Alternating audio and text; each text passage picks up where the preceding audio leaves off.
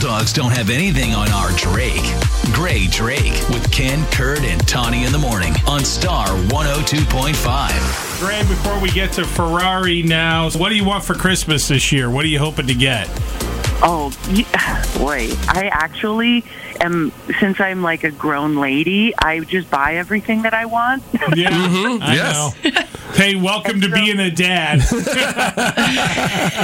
yeah, right? Like, Steve, Steve really has his work cut out for him because he's an excellent gift giver. We never talk about what I want. And somehow he always figures out something that I'm really, really happy with.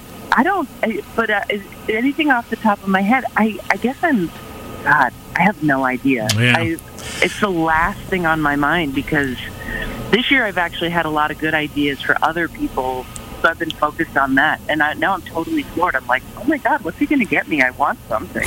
Well, make want sure something. make sure you thank Steve for all the men in Central Iowa who are like, you know, going to hear this weekend. Well, Grae Drake's husband knows what to get her, and he she never tells him. Thanks a lot. You know what, though? A, mess- a message out there to the people in the relationships that think that everything needs to be a surprise and people need to be a mind reader. Mm-hmm. That that is really mean. That's mean, and some people are just not as great at remembering things. So what you should do is start a file on your computer, take screenshots of things that you want, or on your phone, and you should give that person, give your person access to it, so they can just look through all the crap that we want and buy it for us. That's the real gift. Yes, mm-hmm. That is the real gift, the meaning of Christmas. and that's music to a lot of spouses' ears. Yes, let me look through your phone. All right, here, here's a clip now from Ferrari. You had another boy growing stronger while Dino was getting weaker. What goes on in your mind? He got sick. Dystrophy. Kidneys. It destroyed him. It destroyed us. What do you care? Huh? You have another son, you have another wife. She's not my wife, but he is my son. is Adam Driver the best actor out there right now? Oh God, I guess, but I this. why I do we love think him. He can be. Why do we think he can be Italian? See, I thought of like he did Italian real good. oh, Kurt, that's incorrect. Thank you. That's incorrect. That sounded like Mr. Italy. oh, boy. Yeah, I mean, this is the second time that we have put him in an Italian accent, and I just think it is hilarious, done intentionally.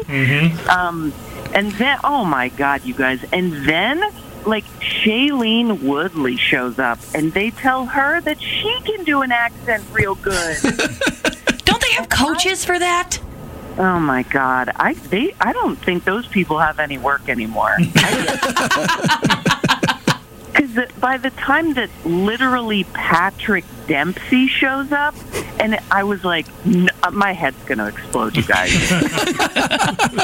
ah, this is the worst accents in this movie.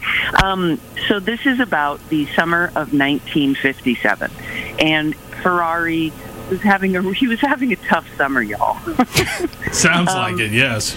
yeah, you know, he uh, he, he and his wife are are definitely estranged. Okay, they have been through a lot, a lot, a lot, including but not limited to uh, the death of their young son, and the tragedy is just too much for them. Uh, his company is going under because, unlike a lot of car manufacturers at the time, Ferrari was more interested in racing and only produced cars to support the racing habit that he had. Uh, so in that at that time, they they only made about a hundred production cars, which is pretty amazing. Like he was selling them only to like kings. and Jeez. stuff. I didn't- I did not know that, Nope, but it makes didn't either. now. Now, according to the movie, that's how he was doing it, and so he his company was going under, and so he is a desperate man in a lot of trouble with his wife, with his mistress, with his company, and so he decides that his co- his company is going to enter the Mille Miglia, uh, which is like a thousand mile race that goes through city centers uh, and is incredibly dangerous. that's where I would say this movie succeeds the most Okay. Is showing you what it was like to race cars in the 50s and in like Rome. Wow. Like, okay. I mean, it was just, it's crazy what, what they would do and what they were comfortable doing and what people were comfortable standing and watching. Right? Oy, oy, oy. Um, the movie overall, it left me feeling uh, vaguely annoyed. I thought that it was not the greatest adaptation of an autobiography I've ever seen. Uh, and really, it's all about the racing, but it takes half the movie to get there. So it is quite a journey that you're on with Ferrari. So if you love cars and love racing, give it a shot, but just know that the good stuff isn't going to happen till later. And for the rest of us, proceed with caution. Is this a, a yellow flag that they would be waving on racing? I don't. I don't Yes, know. I yes. You did a good job, Grae. That's right. Yay! Yellow flag! I did it. All right. Well, Grae, you have a wonderful Christmas and a happy New Year, and we'll talk to you after the New Year starts again. Thank, thanks, everybody. I'm not going to have real pants on for weeks. Woohoo! Take care. Bye. Follow Grae everywhere. Hit her up on her socials at Grae Drake and hear her anytime at star1025.com.